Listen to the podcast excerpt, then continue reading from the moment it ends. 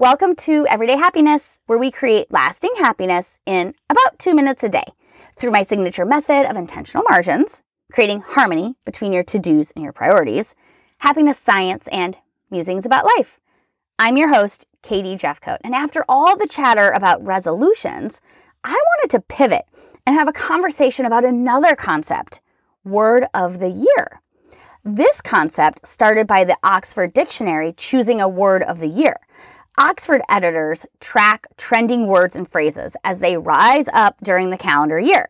This year, in twenty twenty, Oxford opened up the voting to the public, and we all chose, get ready for it, goblin mode. What is that? I had no idea. This term is defined as a type of behavior which is unapologetically self-indulgent, lazy, slovenly, or greedy, typically in a way that rejects social norms or expectations. I guess I need to brush up, brush up on the English language because I had never heard of this word.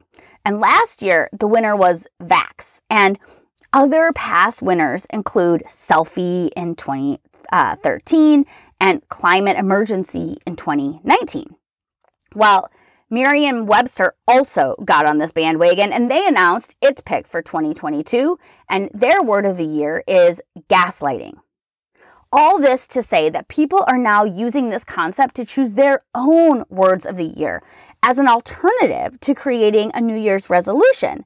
They're thinking about words they want to embody in the coming year. So taking it one step further and looking forward. And they're using them as a filter to, or really a guardrail, right? To keep them on track. I like word of the year.